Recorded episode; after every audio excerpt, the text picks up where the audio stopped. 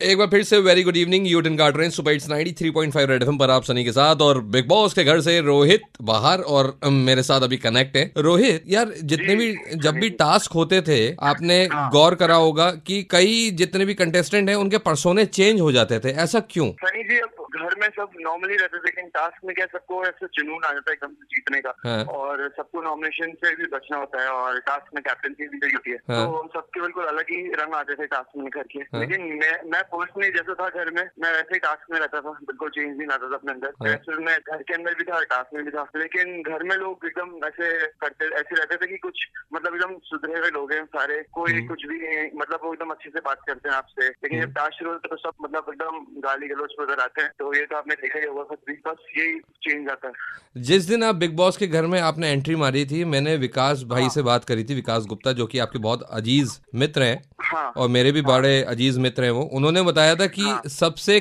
काम बंदा सबसे कूल हाँ। पर्सन बिग बॉस के घर के अंदर गया लेकिन हाँ। एक वक्त ऐसा आया था जब आपकी और श्रीसन के पंगे क्रिएट हो गए थे तो वो हुआ कैसे एकदम ही ये आपने इनिशियली जब स्टार्ट हुआ था हाँ। तो आपने वो बीच में लिखा हुआ कि लोग कैसी बातें कर रहे बिल्कुल बिल्कुल तो ऑब्वियसली मेरा गुस्सा मुझे जहाँ तक लगता है जायज़ था बिल्कुल हाँ, हाँ। और क्योंकि अब मैं हूँ या नहीं हूँ वो मुझ पर डिपेंड करता है हम्म। और आप दूसरा कोई होता नहीं इस बारे में क्वेश्चन करने के लिए और इन्होंने सिर्फ़ क्वेश्चन इसलिए उठाया मुझ पर क्योंकि I was wearing purple short अच्छा। तो that is so much and next day वो खुद पर्पल शर्ट पहन के and he was like I am sorry भाई मैं भी पहनता हूँ पर्पल ऐसी बात नहीं तो उसके लिए कल के लिए सॉरी तो आप सोच सकते हैं कितना फालतू स्टेटमेंट दिया था उन्होंने तो मेरा गुस्सा जायज़ था और मैंने सुना दिया उन्हें बहुत कुछ। एक स्टेटमेंट और है जो कि उसके बाद रोहित थोड़े से चेंज हुए थे। वो मैं आकर रोहित से ही पूछूँगा लेकिन उसके लिए यही रहना है आपको 93.5 रेड एफएम बजाते रहो।